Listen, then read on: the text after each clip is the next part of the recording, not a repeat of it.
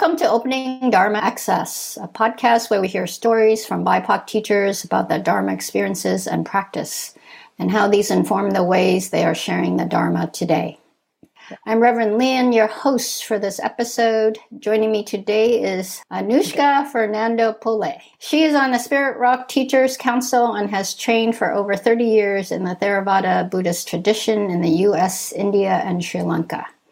Anushka lives in San Francisco and teaches retreats and workshops around the world. They also work as a leadership coach and management consultant. Influenced by a BA in anthropology and religion from Harvard and an MBA from Yale.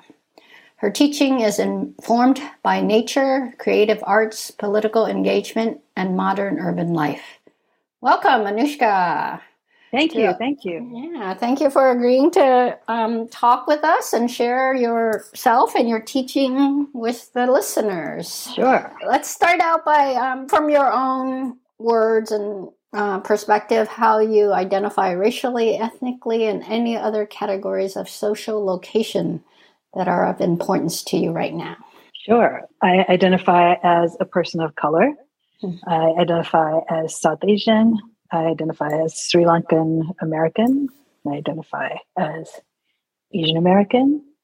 Uh, I identify as BIPOC. Uh, mm-hmm. Let's see what else I can do. There's many different uh, identify, yeah. you know, depending on the context, which the expanded or contracted version of those. Mm-hmm. Um, uh, so I definitely identify as person of color, and um, I identify also as queer or lesbian, um, depending on the day, genderqueer, also mm-hmm. mm, gay. Mm, yeah. When I'm in nature, I identify as human. Uh-huh. In relationship to the animals. Yeah. Oh, great. And you love nature? Are you on nature a lot? Yes, yes. I'm a big fan of nature. I like um, hiking and um, being near water. I'm also an enthusiast of wildlife and birds, and I've become uh-huh. even more of a birder uh, uh-huh. since the pandemic. Yeah. I took a, a birding uh, class for a year, like a master birding class. Yeah. yeah. So yeah, I'm oh. a big nature nature enthusiast nice. for sure. And we have so much in the Bay Area. We're very blessed to yeah have mountains and water and uh, all different kinds. Uh huh. Um, and what has been helpful to you as a BIPOC Dharma practitioner? And, are, and then, are there any suggestions you have for how our communities could be more supportive to BIPOC practitioners and teachers now? Mm. Maybe say a little bit about your lineage and where you teach mostly. Yeah, maybe I'll add also one uh, social location, actually, now that we're getting okay. to this question, which is I identify as being from an immigrant family. So my mm-hmm. family are immigrants from Sri Lanka. Mm-hmm. They came to the US um, just before I was born. Uh, mm-hmm. I was an anchor baby. My mom came pregnant with me. Oh, okay. I've never and, heard of that, an anchor baby. Yes, it's a term that usually is used by um, right wing people who don't want that to happen, who don't want people of color to be able to have citizenship by having birth in the US. Ah. So, yeah, yeah, they don't mind so much if like Norwegian people will do that. of course, of course. Brown yeah. and black people are not not excited about. So yeah, so my lineage is the Theravada Buddhist lineage, which is actually the kind of Buddhism in Sri Lanka. So it's kind of old school Buddhism. You could call it like the way of the elders. Mm-hmm. Sometimes mm-hmm. is called. And in the kind of evolution of Buddhism, there was a sort of Theravada Buddhism, then kind of moved into you know Mahayana, and then Vajrayana Tibetan Buddhism, and then you know much later on has uh, come into the West in variety of ways. So I teach and I'm authorized as a teacher in the Insight Meditation tradition, which is uh, the sort of Western branch of this Theravada Buddhist lineage. Uh, Theravada Buddhism is usually in like Burma, Sri Lanka, Thailand, um, and the Western teachers who uh, teach in places like Spirit Rock and Insight Meditation Society in Massachusetts, Gaia House in the UK, um, all of which are places that I teach regularly. Uh, usually, we're trained by uh, teachers from those countries Thailand, Burma, Sri Lanka, and trained in monasteries mm-hmm. in those places. Um, at least the more senior teachers did. And then the next generations of teachers have um, maybe more often been trained by the Western teachers, but mm-hmm. the lineage kind of goes through those uh, countries. Uh, so I myself have actually also trained both in the US and then I spent time in Sri Lanka for several years in my 20s mm-hmm. in monasteries and practice centers there and did some pilgrimage in India, uh, mm-hmm. uh, Buddhist holy sites there. So I feel like I'm kind of a hybrid vehicle of uh, Asian and American Buddhism. There's a little bit of discussion these days. What exactly is Asian American Buddhism? And, uh, you know, there's so many variations of that. So, right, right. Yeah, yeah. yeah. Totally. Yeah. Um, yeah, it's an interesting question. Um, yeah, the my my lineage holding is in the western branch of it is where I was asked to start teaching. Mm-hmm. Um, and in some ways, like the layperson lineage in the West, like through Spirit Rock and Insight Meditation, mm-hmm. does have more female teachers, queer teachers, you know, is more um, spacious in terms of identity and who is uh, recognized as a teacher. Mm-hmm. Yeah. What about the part about what would have been helpful to you as a BIPOC Dharma practitioner in the convert insight tradition of the West, of the United States and the UK, and uh, and from there, what are suggestions you have for how communities can support BIPOC practitioners, especially if I remember correctly, um, you and Larry and Bonnie Duran and me became the first teachers of color on the teacher council at Spirit Rock. Is that correct? Uh, oh, uh, Spring maybe, and Spring. Partially correct. So, uh-huh. so uh, yeah, Larry, Spring, and I uh-huh. were the first people of color on the teachers council. Bonnie was um, in later teacher trainings, uh, okay. but now, but now is also on the teachers council. Mm-hmm. Um, so yeah, at the time that I was beginning my practice, I didn't know that there were people of color. I don't think that there was people of color retreats then, maybe in like late 80s, early 90s. Or, yeah, I don't think that there was so much. And then many of the retreats I went, I was the only person of color mm. there, uh, including a three month retreat, first three month retreat I did in mm. 1991. I was the only mm-hmm. person of color. Mm-hmm. there, which sort of surprised me. I was like 21 years old. Also, I was surprised I was there was not as many young people too. Mm-hmm. Yeah. Um, so I'm happy that there are so many different BIPOC um, retreats now, mm-hmm. which I think is awesome. And I actually just taught one at Vallecitos uh, in New mm-hmm. Mexico, and uh, have taught in the past at Spirit Rock one, People Color Retreat, the one at IMS. So I think that's great that those are happening in so many different places and are by and large, it seems filling up waitlists for practicing together in community.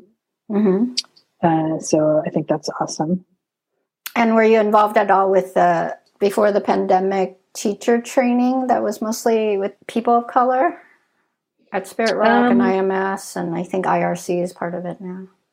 Gil's yeah, Place. not directly. I mean, I've I've dropped in to do a session here and there, but I was not mm-hmm. one of mm-hmm. the organizer type people. Um, I was involved with with the Larry and Spring on the leadership council at East Bay Meditation Center in mm-hmm. the early days, also mm-hmm. mm-hmm. for some years. So mm-hmm. um, I think also that's another thing is like having good urban Dharma centers uh, in places where people live, in which they can practice and in some ways learn the basics. Like I think it's good for people to go on retreat. Um, in some ways, like my perspective is that it's helpful to have done some meditation before you go on retreat. yes. so, but many people come and they haven't done much, or they've done, you know, like 10 minutes on an app or something like that. And then it just feels like a lot to sit mm-hmm. 45 minute periods and to do that, you know, all day. Like, you know, when you go on retreat, it's like meditation boot camp. You know, it requires a certain amount of discipline and um, stamina of kind of mental training. And I think sometimes people underestimate that. And, you know, also I think the word retreat is used many different ways. So sometimes mm. you can go to a retreat that's like hot tubs and, uh, yes, yes, like yes. hang out and, uh, uh-huh. you know, campfires and whatnot, as opposed to this is like really uh, training, you know, like intensive training. So because of that, I liken it often more to um, like doing a, a, 10K or a marathon or something like that. Mm.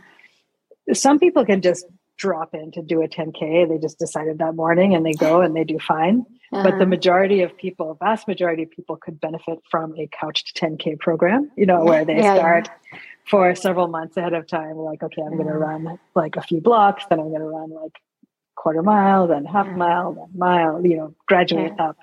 Then it's not as hard when you get to the 10K. So likewise with the intensive retreats, which in our tradition, insight meditation tradition is uh, quite a rigorous schedule. You know, often going from five thirty six a.m. till nine thirty p.m. something mm-hmm. like that. Mm-hmm. And basically, the schedule is alternating sitting and walking for forty five minute periods, uh, and uh, is in silence except for maybe three or four periods when the teacher is giving instruction, mm-hmm. and then maybe like one or two t- you know, Q and A time, a little bit, maybe fifteen minutes, and then one or two meetings with teachers. So you really have to have a pretty steady uh, ability to both be interested in doing that, have the discipline to do it, have it not seem impossible, you know, things like that. So yeah, I guess that's one of the things that it's helpful for us folks to know getting into it, since uh, mindfulness has become more um, prevalent, which I think is great. But yeah, retreat is uh, is no joke, you know. I did. I started out in the insight tradition too at Spirit Rock, yeah. Mm, hmm And uh, was at the first People of Color retreat in 98 at oh, Spirit great. Rock. Yeah, yeah. And was at that first meeting when the Urban Center was uh, an idea of Spirit Rock. Mm. Also back in the 98, I think, maybe 99 at the latest. Mm. Yeah. Yeah. Cool. So when you teach now, because you teach both to the larger insight community, which, um, correct me if I'm wrong, but for the most part are not people of color. Uh, and then you teach BIPOC retreats at times. And so, where what is the difference? In, is there any in how you teach, or, or by that I don't mean just you know the dharma that you teach, more the way, or what do you incorporate, or what do you look out for, except for maybe you know they're newbies and, and all of these who think they can just do it. That's not a, a color based thing. no, no, that's a very general common thing. And actually, yeah. one more thing I'll say regarding that is that um, you know during the pandemic, there's been um, mm-hmm. a lot of people both who faced a lot of suffering and uh, mm-hmm. uh, then who started meditation. Uh, mm-hmm. using some apps and things like that. And I'm actually on some apps too, so I'm not knocking apps at all. But when you use an app, there's like guided meditation in your ear you know, mm-hmm. for that whole time. Mm-hmm. But when you come in meditation retreat, uh, we leave gaps in when we are saying things, you know, because I've had people say on retreat, uh, like, oh yeah, I just wish there was more guided meditation. And uh, we say, well, we were guiding you. And they're like, yeah, but you're not talking the entire time. no, no, we're saying something and then we're giving you space to actually like observe that in your own experience. So uh-huh. just so people know, it's going to be different than being on a, you know, in a guided app. Yeah. If you come on retreat like that. Um, so yeah, I do teach both, you know, kind of mainstream general retreats and retreats for people of color. And I teach uh, LGBTQ retreats also, mm. LGBTQI retreats mm-hmm. for sure in different places. Um, and the Dharma is the same for sure. Dharma is mm-hmm. the same. I think the examples that we might use to describe it, mm-hmm. uh, to tell stories, to illustrate the metaphors we might use could be different. And then I think just primarily for many people, uh, the sense of being able to relax in the community can feel mm-hmm. different.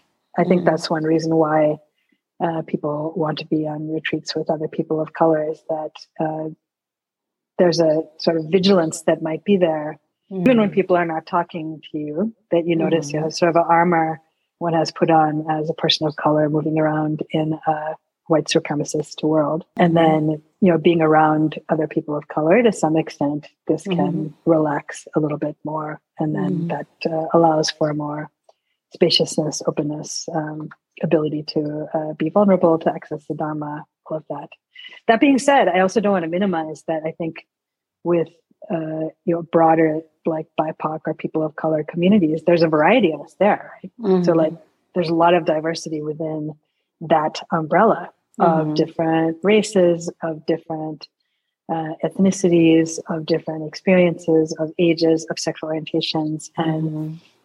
it could be that even class for sure, absolutely. So mm-hmm. within that, then you feel like, oh, everything is not uh, lining up too. So I think for um, all of us, you know, one suggestion for our communities is that we need to be humble and continue to do our work around mm-hmm. uh, all of these different aspects of recognizing ways in which, like, anti-black racism, anti-Asian racism, you know, mm-hmm. all of these mm-hmm. different like homophobia mm-hmm. uh, gets baked into what we learn, our conditioning, and then it can play out in our uh, the way that we deal with each other. So one thing is to be able to be in spaces that are BIPOC, but just to recognize that all of us still have work to do as humans mm-hmm. and uh, or investigation to do maybe you could say to make it seem more mm-hmm. yeah the dharma is the same do you do you have a story or an example of how the framing of the dharma or a specific dharma point might be different from one community to to another that you teach in um, yeah, that's a good question. Let me think from this last retreat that I taught. What was some examples of it? Um, I think just describing experiences from my life as a person of color, uh, you know, mm-hmm. illustrates um, moving around and with the Dharma, and um, and then also I think for many people of color is like how do we deal with um, meeting racism in the world? You know, mm-hmm. like how can we um, work with that. I think also for people of color, and this is generally, and I think this is something from our insight meditation tradition, there's a recognition that the Dharma meditation is really transformative and mm-hmm. revolutionary and stunning. And also for most, many people who come, also BIPOC people who come to um, these convert centers, they're converts, right? So, they're, or they're not even converts, they're just like coming for the experience or the mm-hmm. training. Mm-hmm. Uh, and so it's one of like many tools that they might be using to mm-hmm. try to unwind from suffering. And I think in our tradition, insight meditation tradition, there's a lot of recognition that there are also other psychological tools that can be helpful for people, uh, particularly around dealing with trauma and mm-hmm. uh, traumatic uh, modalities like somatic therapy and things like that, that mm-hmm. are really good complements to that.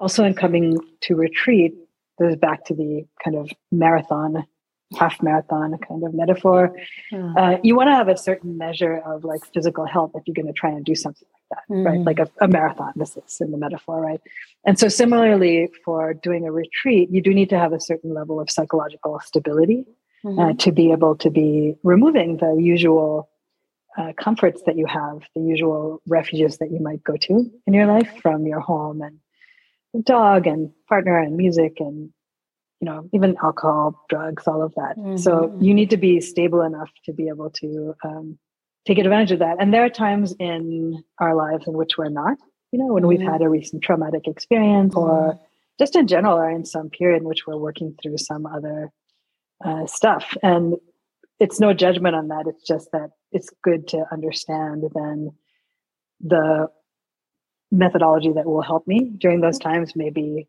um, more therapeutic and being around friends being in nature certainly you can always do like some amount of meditation like half an hour 15 minutes something sometimes you can't even do that though mm-hmm. but uh, during those times do not come on an intensive silent meditation retreat like that mm-hmm. is not helpful for your mm-hmm. system mm-hmm. and um, will be too much yeah i'm just curious is there any shift in the way you taught where you brought forth your identity as a BIPOC more and in terms of how you taught.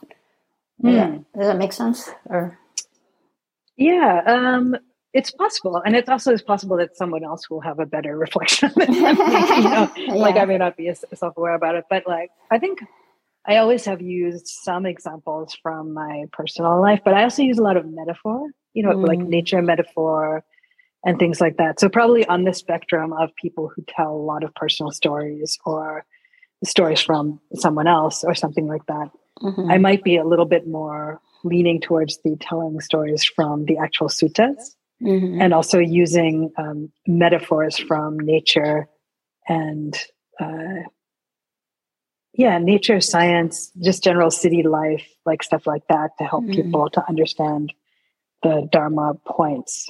So I don't think that I have. I don't. I don't know that that has been a progression for me in the teaching. Um, I do know that there has been like some. Um, I guess two two things. One is that I, I heard you talk about the CDL and things like that, and um, yeah, I think Spirit Rock, IMS, like our general insight meditation communities, have done a good job of um, developing variety of different levels of leadership to allow Dharma to be accessed uh, by different communities. And mm-hmm. people have been trained who can teach in um, different communities of color, but also in um, like folks who are recovering from addiction, um, folks who live in more rural places, um, mm-hmm. those who work with youth, um, you know, like variety of different uh, types of community Dharma leadership. And I think that's awesome. Mm-hmm. Um, also, the like sometimes people have a sense of, oh, the best thing to do would be like, oh, I want to be a Dharma teacher, like a retreat Dharma teacher.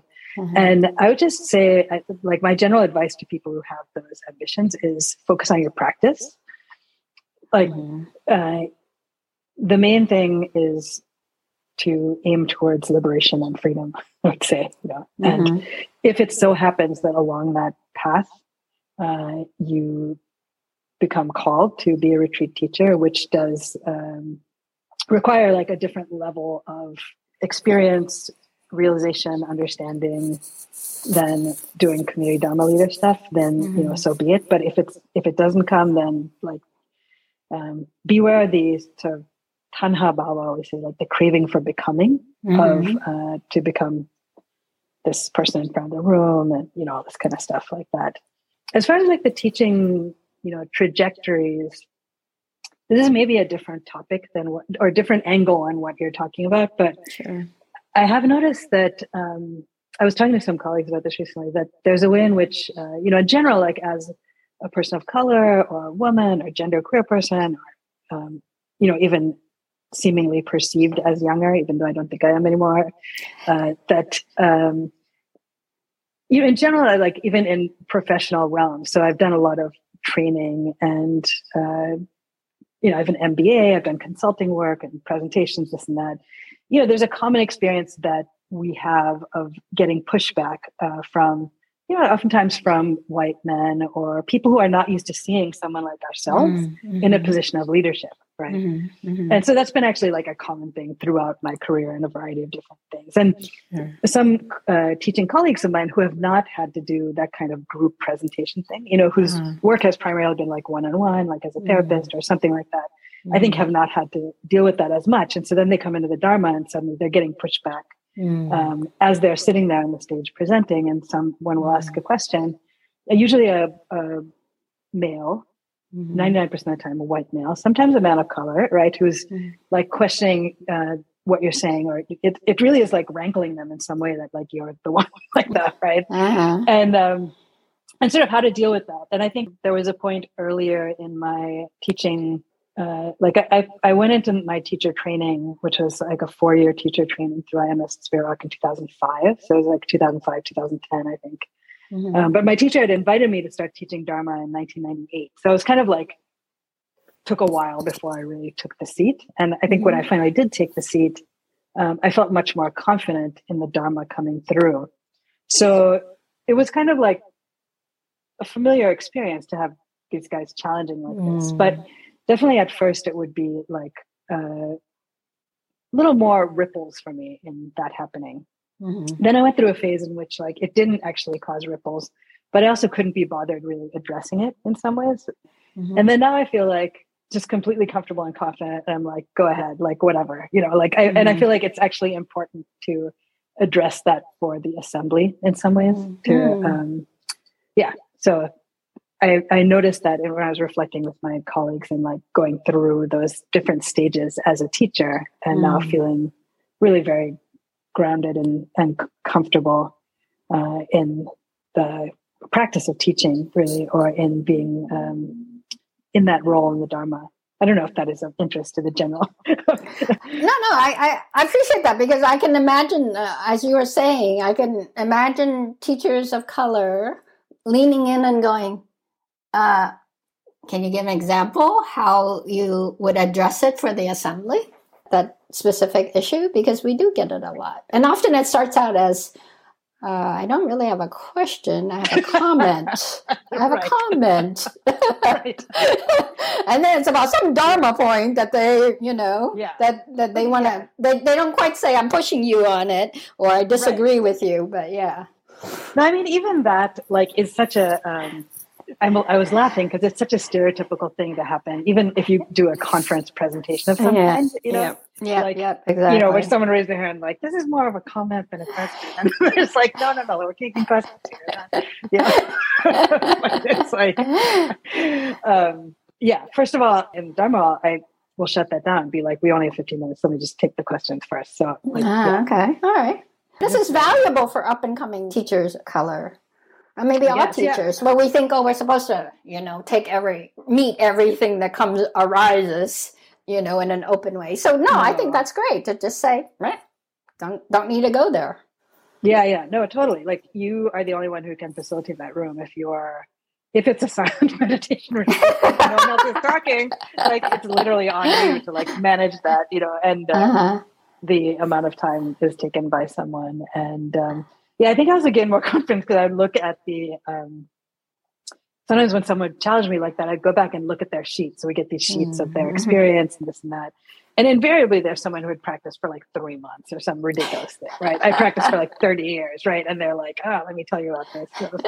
you do not know what you're talking about. Like, first of all, I know you don't know what you're talking about from what you're saying, but then, right. you know, to look at the things like, wow. But then you could see that it's just their habitual conditioning. So usually mm. it's, um, like older men who have some profession like doctor professor you know some kind of like um, thing in which their conditioning has been to have to be know-it-all you know mm-hmm. which is actually mm-hmm. very tiring too you know mm-hmm. i like i mm-hmm. have some compassion for that it's like exhausting to mm-hmm. have to be a know-it-all all the time it's not relaxing right then but then there is something i think about some um, you know this comes from patriarchy and white supremacy that it's unconsciously difficult for them to see someone else in the position of authority, right? It's like disrupting the framework that they've been in all their life. Mm-hmm. Um, but I think, like, yeah, this is a good disruption. It's better for everyone, you know. Like, I think mm-hmm. it's better for everyone to see people of color in the seat of spiritual authority. It's better for everyone to see women there and queer people, and you know, like, uh, rather than in very like patriarchal kind of religions where it's like, oh, only the male is the spiritual authority or the leader. Mm-hmm. I think everyone suffers from that, both men and women and all genders. You know, mm-hmm. it's like a very mm-hmm. limited and um, inaccurate uh, representation of the sacred and uh, spiritual authority and all of that. So, so yeah, in that way, like it's not it's not personal. I guess that's another thing too. Like from mm. having you know encountered this like I think I could accurately say like hundreds of times at this point, really throughout my like professional career too. So mm-hmm. it's like 30 years, right? Mm-hmm, it's like, mm-hmm. uh, and, and interestingly, like now that I just feel so completely confident and comfortable and I don't have a formula for how to deal with it, but like, it's almost like I can be playful with it. Um, but it, it happens less because I think there's just some groundedness that is like not, uh, yeah, I don't know, just like not having it in some way. So, uh-huh, uh-huh. yeah. Uh-huh. All right. So, is there an edge to your teaching now? That what is the edge of your teaching, if mm. you hmm. have if you have one? You know, I'm I'm doing more of like teaching in nature and mm. uh, exploring doing the practice outdoors in nature, or having the retreats be even more outdoors ish. Uh, so I think that is an interesting edge for me. I have in the past, I've done a lot of like leadership work. So I continue to do that. Um, but now I'm integrating also this, uh, you know, awareness of the wildlife and animals and birds and whatnot. Yeah. All right. All right. is there anything else you'd like to say or something I haven't brought up that you want to? Um, let's see. What, what else to say? Um, I think it's to the the convert point. You know, like yeah, I don't think I don't know how many people who come in our retreats identify as Buddhist. We really don't require that whatsoever. Like mm-hmm. I feel like there are um, practices of human development that anyone can benefit from. Um, at a certain point of going through them, I think um, many people naturally recognize that this is actually really helpful. And it's not just the meditation part too. Like I feel like um, this is also an important point to make is that the Buddhist path is an eightfold path, right? So there's a lot of stuff that we can do to practice and free ourselves from suffering that has to do with paying attention to our conduct, to our relationship to drugs and alcohol, to our speech, to like what we do as our work in the world, how we impact others, mm-hmm. um, to clarifying view through listening to Dhamma talks and you know trying to understand, um, understanding how we relate to death and aging and sickness, you know, all of this. So all of that is not retreat practice mm-hmm. per se. It can be done in retreat, but um, a lot of it can also be done outside of retreat. And it's important to note that because to the extent that I said also like, oh, retreat is not for everyone all the time, you can always find some place on Eightfold Path to connect with. So mm-hmm. as long as you're doing that, then there's some um, sort of forward motion, some something that's onward leading. I would say. Same time, like I think people are often just coming to try to free themselves from suffering in some way or another. And then people have connected with other modalities. And, you know, I mentioned about therapy and somatic therapy and stuff like that. And I know that now there also is a like significant interest in psychedelics and mm. different kinds of um, drugs or plant medicine or things like that. And I would say like it's just good to be aware of what path you're on, right? Mm. Mm-hmm. Um, and follow the guidelines of that path like follow the teacher when you're on that path and do that don't try to haphazard mix and match uh, things as mm-hmm. i would mm-hmm. say so mm-hmm. in in this way also i would say um, you know interestingly in this period of time in the west there's actually access to so many different like teachers and methodologies and mm-hmm. um, schools of buddhism and you know in every which thing and you know, there's one story of like, well, you could um, dig like one well 50 feet down to try to strike water, or like 10 wells five feet each, and then which one's going to be more successful, right? So, yeah. of course, the dig one well 50 feet deep. So, whatever it is that you find that resonates with you, if it's the Zen tradition or uh, Theravada tradition, or even within Theravada, there are many different uh, schools. Um, I'd say just like commit for, to that for a while. A while means years, I would say, of practice mm-hmm. in that, and um, yeah, gain some mastery over some uh, ability to balance, train, understand the mind and heart, and you will benefit, you know, for the rest of your life. Mm-hmm.